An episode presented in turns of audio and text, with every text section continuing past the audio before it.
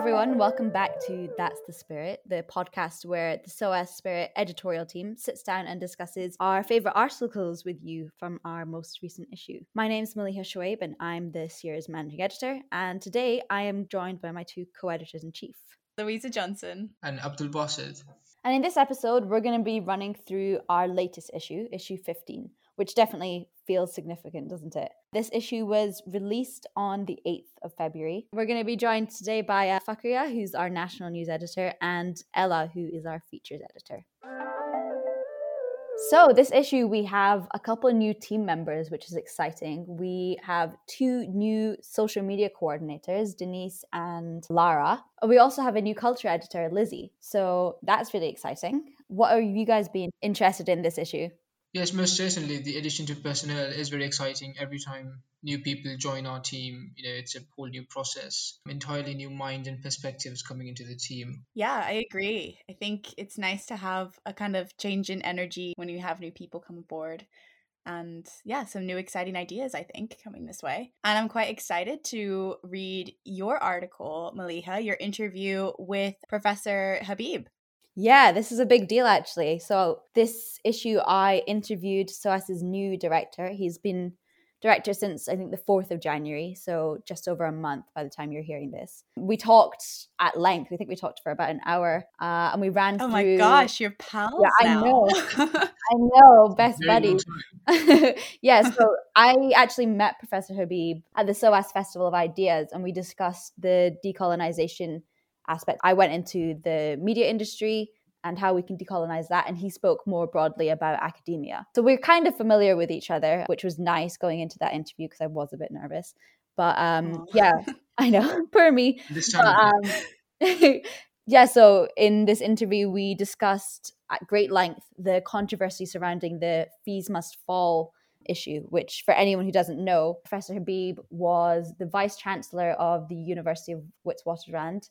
And in 2016, I believe, or 2015, there was a controversy surrounding students wanting free education, or I think it was a decrease in fees for university education. And there were a number of protests which got out of hand. And I think the management at WITS called the police. And then from there, it just kind of spiraled, and there was a whole lot of both rioting and sort of brutality on both sides. So, yeah, we discussed the controversy surrounding that, along with the much awaited question of SOAS's financial crisis. So, Professor Habib, the, the sort of sense that I got from him was that he's really invested in the ways that the institution can survive financially. And he seems to be quite pragmatic about it all and about redefining what SOAS means and who we are. So, we went into that and I really enjoyed the conversation. So, you can read that as our front cover story this is especially exciting because obviously we aren't on campus and this is like a little trailer i suppose for when we do come back on campus and have real interactions with our director what do you think louisa yeah, no, I completely agree. I was about to say, with the pandemic and everything is in a financial crisis, I feel like that's even heightened. Like, SOAS was already sort of facing this kind of financial troubles for years now. So it's heightened with COVID and the recession. So I'm very interested to hear his ideas about how he's going to keep SOAS afloat without sort of compromising perhaps key values of SOAS, like navigating that because it is quite difficult. We're, we're a passionate bunch.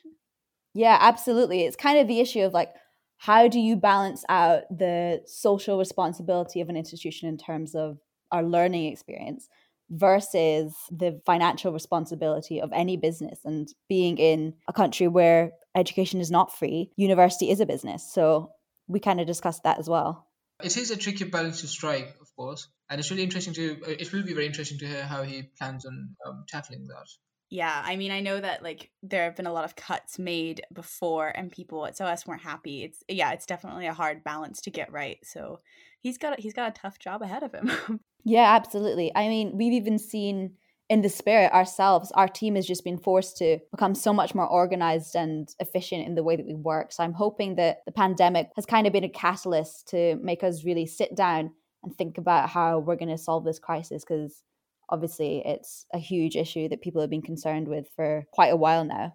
Definitely. So we'll move on to our national news section. Today, we're joined actually by the national news editor, Fakria, and she's going to run through a quick overview of the section and what can we expect. Uh, yeah, so this issue, naturally, we have unfortunately the story about the very, very, very grim milestone that we've uh, passed here in the UK. According to the Office for National Statistics, it's been revealed that COVID 19 related deaths have now surpassed the 100,000 mile mark. In a press statement, the PM had stated that, you know, he's very regretful and sorry about this milestone. Um, so next, next story, this this issue would be the death of Mahmoud Hassan. This is the story of a 24-year-old black male in Wales who, following his night spent in police custody, um, unfortunately, the very next day that he was released, he was found dead in his home. Um, this sparked protests both in Wales and even in England as well. The family are still demanding answers in regards to his death. Much of the issues surrounding his death are actually still very sketchy. Next story was actually written by our very own Annika, discussing children and online learning during the time of COVID and the inequalities that we've seen during lockdown. She discusses laptop poverty as well as food insecurity um, that Britain's children are facing and the way COVID 19 has amplified inequality amongst Britain's children. And we also have a story about, I called it the skirt length scandal. This is about a 12 year old schoolgirl, uh, Silham Hamoud, whose family is now facing legal action by a secondary school, and at the center of this potential litigation is her skirt. Her skirt, according to her school, is against their uniform policy. And because of that, she was sent home virtually every day in the month of December and racked up a month's worth of unauthorized absences, which the school is now threatening to take her family to court over. And we also have another story by Charlotte Poole, who I'll call her the Brexit Queen. She has been writing Brexit stories in my section since. Uh, uh, since the last issue that we published. She titled it The New Rules of the EU UK Relationship. Next, we have a story by our very own Pickle discussing the Assange extradition or lack thereof. It was decided by a British judge that, on the grounds of Assange's mental welfare, that he will not be, for now anyhow, he won't be extradited to the US. This is a decision actually that the US is going to be fighting. And lastly, to round it all off, we have a story by Ruth Sellen uh, discussing the links of British academia to the pseudoscience of, eu- of eugenics. In her article, she uncovers how University College London, following an independent inquiry led by Professor Solanke, found out that the school was very much vested in the study. It will be it'll be very interesting to see still yet how the school will deal with this matter in you know in the years to come how would they rectify the stain on its image, should I say? And that's it for national news. that sounds great. You've really packed this um, section, this issue, with some really, really interesting topics. So, honestly, hats off to you. So, Fakria, do you want to tell me which article you're most excited about in this section for this issue? Uh, great question. Um, quite a few of the national news stories this issue are quite gloom and doom. But I think the story of uh, Muhammad Hassan um, is a very important story. I was able to speak to a member of the Somali diaspora. He mentioned that, in a sense, foul treatment of Britain's Somali community at the hands of our of our police isn't something new. He told me the story of a Mr. Uh, Mahmood Mattan who was unlawfully put to death. This was in the 1950s. And I remember also seeing a I believe this chap is a lawyer or an ex lawyer, um, stated that this is a very unfortunate, poignant story, but again, this isn't something new. Why is it the case that ethnic minorities of, of the UK are more likely to be subject to maltreatment at the hands of our police force. Um, also, this is a story that has lost a lot of traction, uh, a lot of buzz, should I say, unfortunately, within mainstream news. So I think it is important to get this story out there even though it is a very, very, very, very poignant story, it's still a very important one. And you know, our condolences to to the family who's having to deal deal with this ordeal. Yes, of course, Fakria. This story is not only tragic but also outrageous in its its just the violence of it, and that too along racial lines and ethnic ethnic lines. Unfortunately, like you said, it does it does seem quite familiar not only in the broader British press but also here at the Spirit because we have time and again covered the tragic side of uh, the ethnic and racial uh, lines in this country. I remember we covered the BLM protests a few issues ago, and we have consistently covered this topic throughout our issues in this publication, and I'm quite proud of that. And what about you, Basit? Do you have a favorite article this issue? Yes, I was particularly taken by, um, if not invested, at least in some degree, in the skirt length article that we did. It just goes to show, even in this exclusive and sort of post colonial environment that Britain does, especially its education industry finds itself in, there are still cracks in the system and real people and their lives, especially children, can fall through it. And we just have to be so vigilant and prolific in how we defend uh, the, these rights of minorities. Now we're going to go ahead and look at the articles we have for the opinion section this issue. So we've got a lot of hot takes in issue 15. Louisa, do you want to give a brief overview of what we can expect in this section? So, we actually have quite a few opinion articles this issue, and they're all very juicy. So, definitely have a read. So, we have, first of all, a article about the Belarus protests, and that's quite interesting because it's basically looking at the sort of responsibility that other countries in Europe might have towards Belarus, or if Belarus activists are truly on their own with this. So, yeah, it's definitely interesting. Then we have an article which is arguing that mental health is a social justice issue. It tends to get overlooked, or people just sort of share one thing about it on social media and then never talk about it again. So it's basically saying how we need to put it at the forefront of our activism and really push our national governments towards making it a priority. Um, then we have an article about how the media is portraying the issue of foreign aid, which is also really interesting. So check, definitely check that out. And then we have an article about the vaccine rollout in Israel and how it's being discriminatory against Palestinians. So, yeah, that has all the details there. Then we have a reflection on Arab Spring 10 years on, like what things have improved, what things haven't changed, how it inspired other movements, etc. And finally, we have an article by Basit himself um, about the farmers protest in India and it's giving more of an economic perspective and really explaining thought process behind the farmer reforms. So, what do you guys think? Sounds like quite a read, um, especially the article, um, the reflection on the Arab Spring 10 years down the road. I was just thinking. I thought you were going to say your article for a second there, especially my article. I'm not going to promote myself. but um, just the 10 year reflection on the Arab Spring. And I remember when it was happening, of course, I think most of us were still in some sort of school year. And whilst the protests were happening in Egypt and people were coining the term Arab, Arab Spring, there were a lot of aspirations. And um, somebody, I, I was in the region at the time actually, and it just purred one's imagination of what could be. And of course, 10 years down the line, it's just a new perspective that we look at things now in the past, and of course, most of those revolutions um, fail to achieve all of their goals or some of their goals. I'm sure it'll be a really interesting and slightly nostalgic read.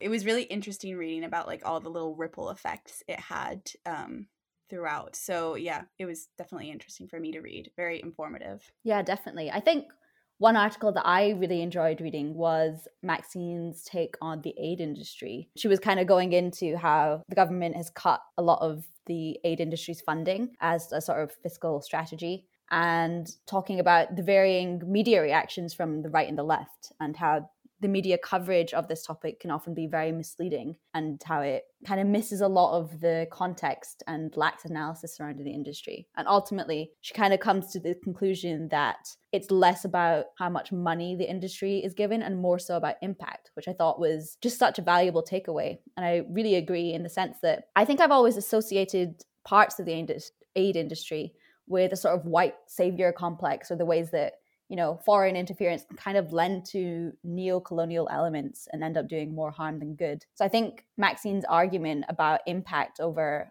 finances was really valuable in the sense that it recognizes how humanitarian work can be necessary where other interventions could be harmful and really reconsidering the intentions and implications of the industry at large. Yeah, I completely agree with your opinion about how it can sort of be neo-colonialist. I think that's even captured in like the headlines that she chose to talk about where it almost becomes like a an issue of like national pride how much we're investing in other countries development and i think that really misses the point so um, yeah, I think her article is spot on in that regard. Yes, I mean she makes a lot of good points, but I would just um, whilst you were talking, I thought it was such a topical um, article. I mean, because it, it is it has become a contentious issue, aid in these past few years, and especially because of this pandemic and the vaccine rollouts and the aid that is required by developing countries to procure those vaccines. The question must be asked if the aid that developed countries are giving or will give in the future is it is it empathy or is it more like um, a human right? Uh, that is almost expected of them. This very interesting read. Promises to be a very interesting read. Definitely. And next, we'll move on to the features section. And we're actually joined today by our wonderful features editor, Ella. So, Ella, do you want to give us a quick breakdown of each article in your section? Yeah, so first of all, we had an interview with a member of the SOAS Economics Department, Kostas Lapavitsas, who's a pro leave leftist politician. He's a member of a political party in Greece, and it was a really interesting interview. We got to read about things that don't get talked about a lot in the leftist media. We also had some anonymous submissions about dating during the COVID pandemic. We had some amazing photojournalism from a student who I think has just joined us actually in the SOAS Spirit, which is cool, about her aunt and her life and her experiences with divorce. And we had a poem about colonialism and the colonialism of knowledge. So yeah, it's been a really interesting and varied issue this in this section. Yeah, we've got a really great mix. That's one thing that I always love to see in the features section is just such a broad spectrum of what's being covered. That's so true. Um, just to switch sides a little bit, um, I was just going through the interview with Costas, and without giving too much of it away, just a little worrying about his his opinion on the Labour Party, despite of the new, I mean not the new, but somewhat new leadership change. And he says that you know this this leadership is still inept at doing anything at all about this country's woes. Um, so that's a little worrying yeah, I think Labour at the minute is facing quite a big divide. I think it doesn't really have a strong voice, I'm sensing. And I think that Starmer has is going to have trouble uniting it in future. And I think that's kind of what he's getting at here as well.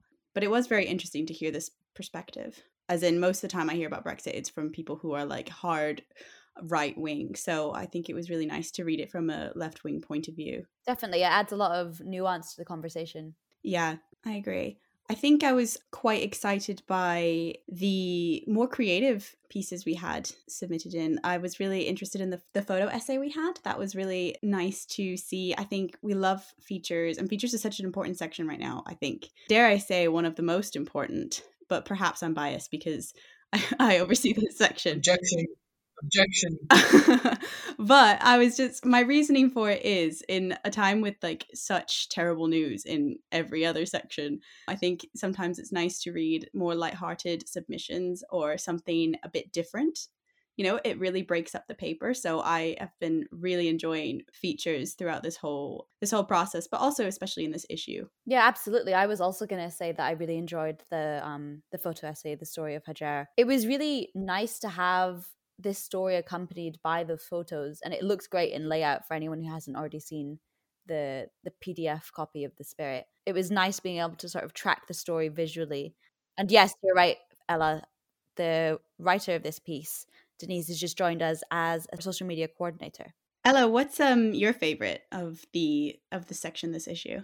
I think I'd have to agree with you guys and say the photojournalism because it was just so nice to look at. Sort of just like going through someone's old memories. It's just, it's not something you usually see in a newspaper. You get the sense of being in the past, and it's just one person's life, but it's just as interesting as the news stories or anything else that's been published recently.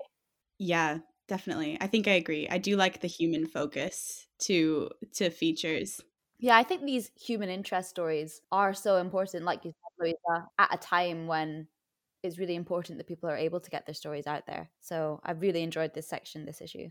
And like when we have such a bombarding of statistics all the time, it's so nice to be able to go behind the headline and get a sort of zoomed in perspective on just one person and really get some personality into the news.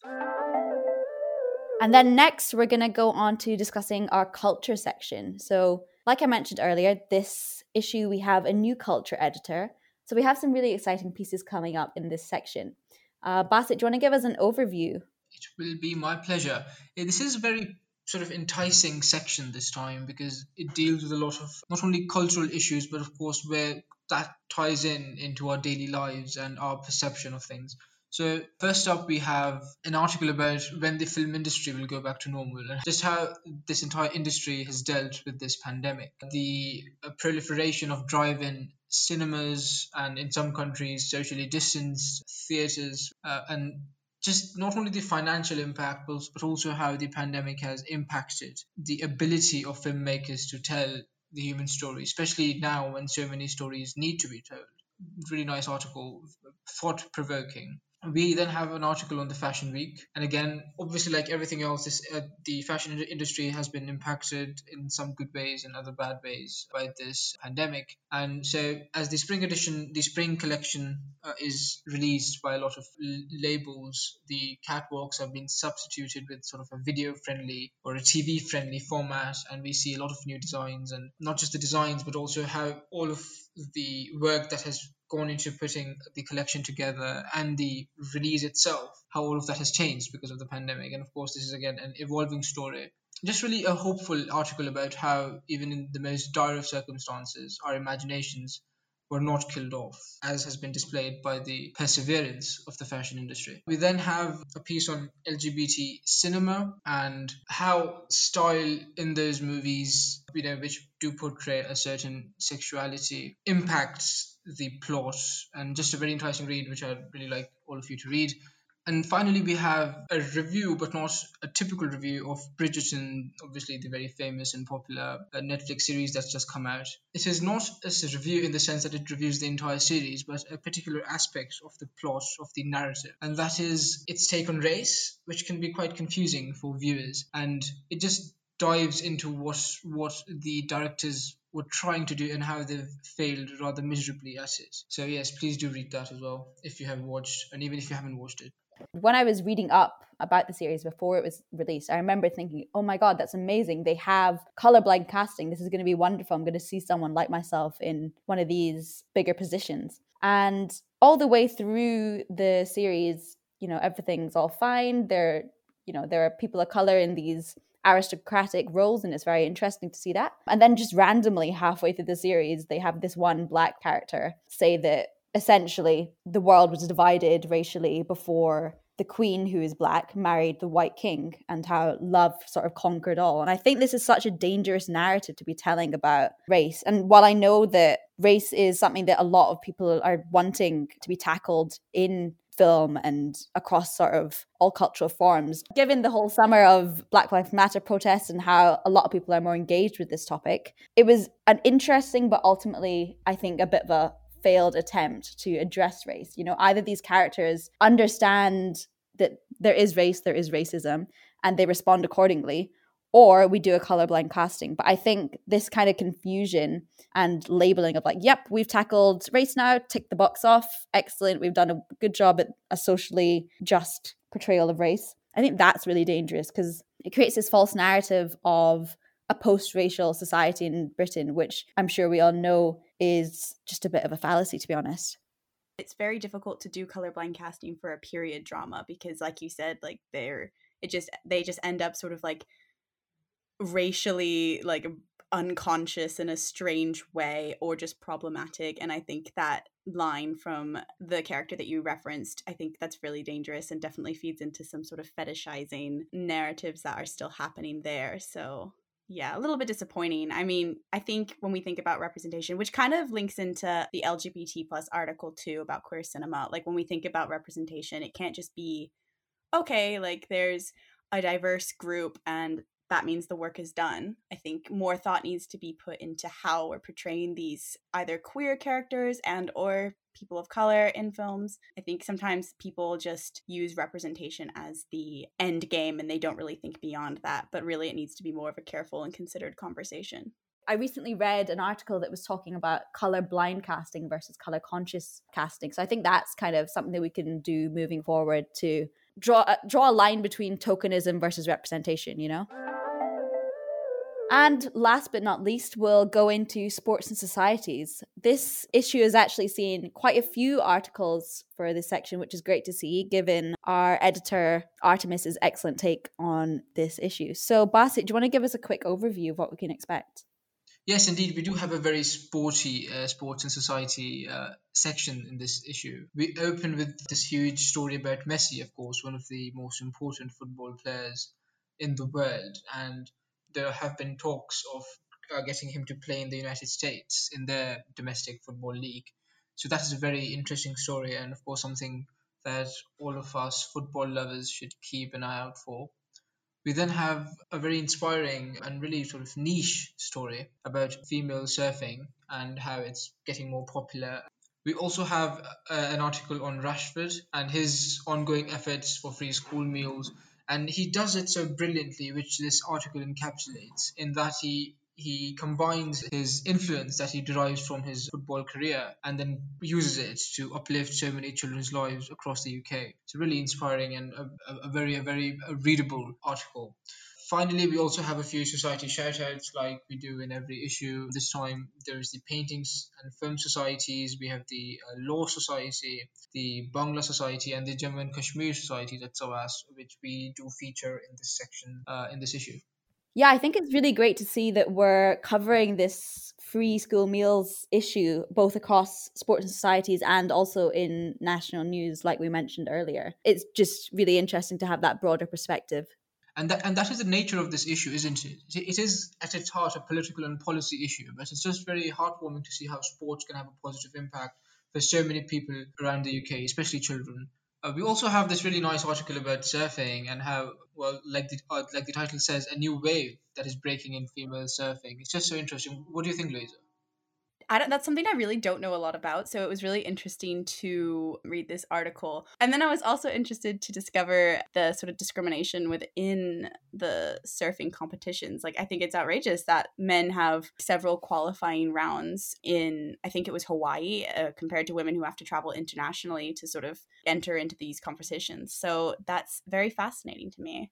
Yeah, I guess it's really valuable that Pickle has been able to highlight someone who can represent these marginalized communities. I think the article mentioned that this surfer was also a member of the LGBTQ plus community, which is great just to highlight someone who our readers might not be aware of.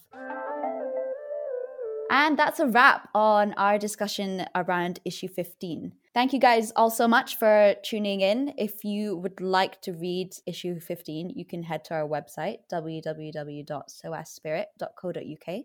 And be sure to follow us on all our social media pages. We are at SOAS Spirit on Instagram, Twitter, and Facebook. And if you'd like to get in contact with our next, our final issue actually of this academic year, have a look out after reading week for our brainstorm meeting. And yeah, you can follow along with our socials and head over to our mailing list, which you can access via our website to be notified. My name is Maliha, and this has been That's the Spirit. See you next time.